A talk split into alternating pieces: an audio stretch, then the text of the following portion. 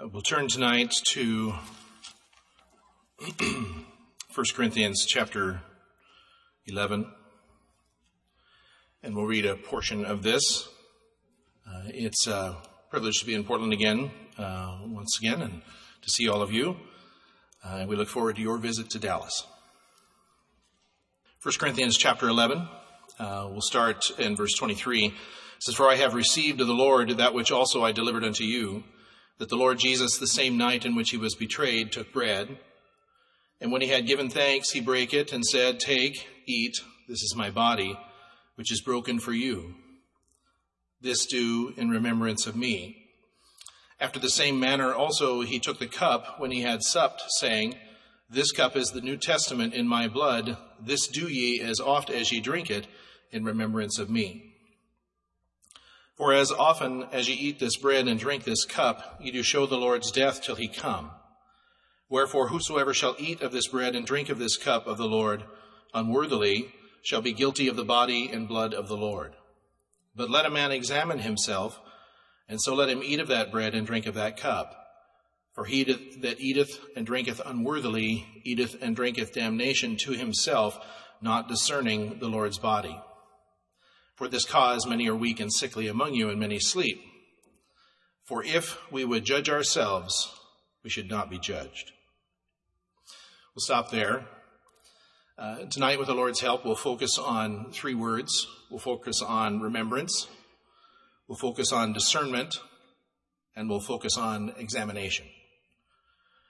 Uh, first of all, uh, the Lord gave this to us uh, so that we could remember uh, what He did for us.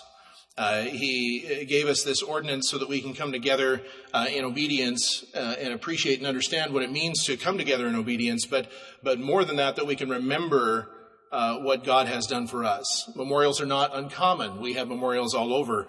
Uh, we drove on a memorial highway on our uh, way here. there are memorials everywhere, and this is almost, in a sense, a kind of a living memorial that we come together and we do this in, in memory of what Jesus did. You know, we, we look at this and of course we know what Jesus did. I know in my youth, I knew what Jesus did. Uh, it was not uh, uh, unheard of for me to understand that Jesus had gone to the cross. After all, the iconography was everywhere for me to see. I knew Jesus had suffered and died. But you see, as a young person, I didn't understand what that meant to me. And so now we move into the discernment part of what we're talking about here. And, and to do that, let's look into Exodus. In the book of Exodus, uh, when Jesus instituted this uh, memoriam, he was celebrating the Passover uh, with his disciples. And it's interesting that we should use the word celebrate in that sense because the Passover was a solemn assembly. You know, really, even this is a solemn assembly. I can't help but get emotional when we come together and we do this. And it's not because of obedience, it's because of discerning the Lord's body and discerning the price that Jesus paid, the things that he went through for us. And, and it can't but help make me feel solemn in this assembly.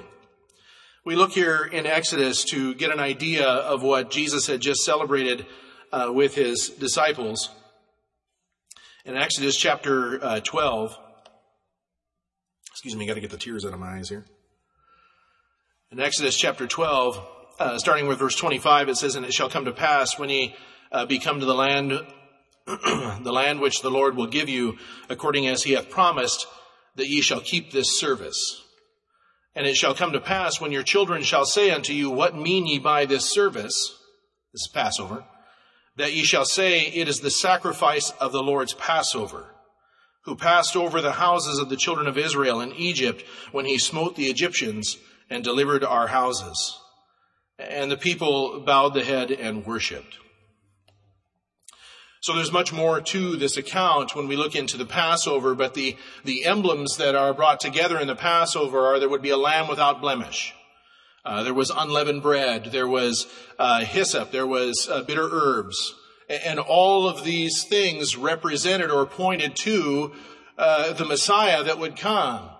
Now, they also point to the deliverance that God had brought them out of Egypt. He was, God was going to deliver the children of Israel by way of the angel of death. He would come in and he would take the firstborn and this would convince Pharaoh to let God's people go.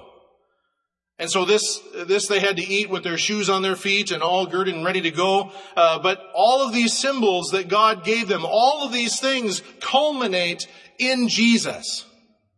The lamb without blemish the unleavened bread, which is representative uh, uh, of uh, holiness and purity. Uh, we see even the bitter herbs, the bitter nature in which Jesus would die, he would die as a criminal on a cross. And so we, we see all of this, even the way that the lamb would be prepared. The lamb was to be roasted with fire. It was not to be boiled. You see, the water is a symbol of the Spirit, but fire is a symbol of purification or of judgment. And so you see all of these things that are culminating together, and this is what Jesus had, had, had partaken of with his disciples in remembrance uh, of the time when God delivered them.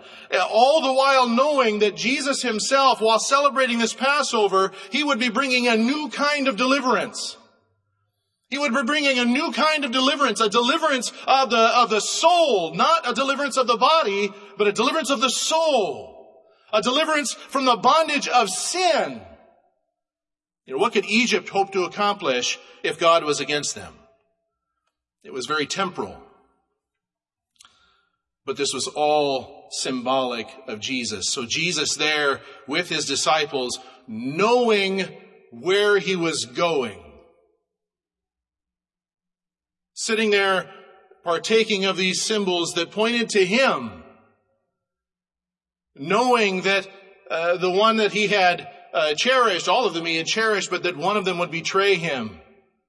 And if you get right down to it, even more than that, Peter would deny him. He would hang on a cross. And so that Passover that he was uh, there with his disciples, he, he stood up and he instituted this new thing that you and I now have.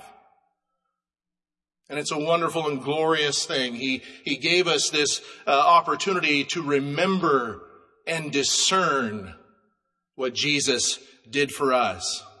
You see, we can read this same passage here uh, in verse 27 that ye shall say it is the sacrifice of the Lord's death, who passed over the houses of his children when he smote the bondage of sin and delivered uh, our houses. You see, uh, this all pointed to him. He brought deliverance of the soul, a deliverance that cannot be taken away, a deliverance that will, will take us through everything, and we commemorate that this tonight.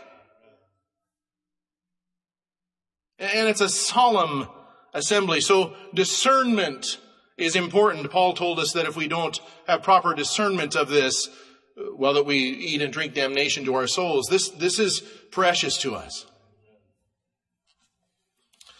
And so then we get to the third word, examination. Paul told us, let a man examine himself. You ladies aren't excluded.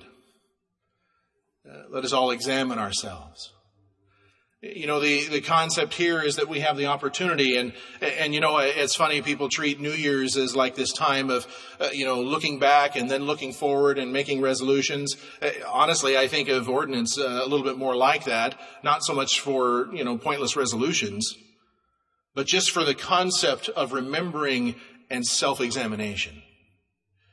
You see, all of us have the opportunity tonight to partake of this, uh, uh, this offering but, but you know, uh, you, if you sit here tonight and you, and you are unworthy, let's talk about what that means to be unworthy. This is just like the Passover was for the Jewish people.